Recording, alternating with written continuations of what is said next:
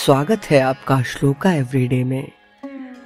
आज के श्लोका में हम जानेंगे, यदि आपको जीवन में उन्नति करनी है तो आपको किन दुर्गुणों का त्याग करना होगा?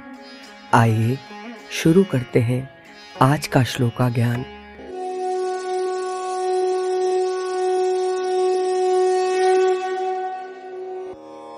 षडदोषः पुरुषेणेह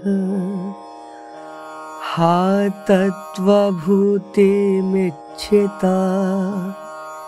निद्रा तन्द्रा भयं क्रोध। आलस्यं दीर्घसूत्रता।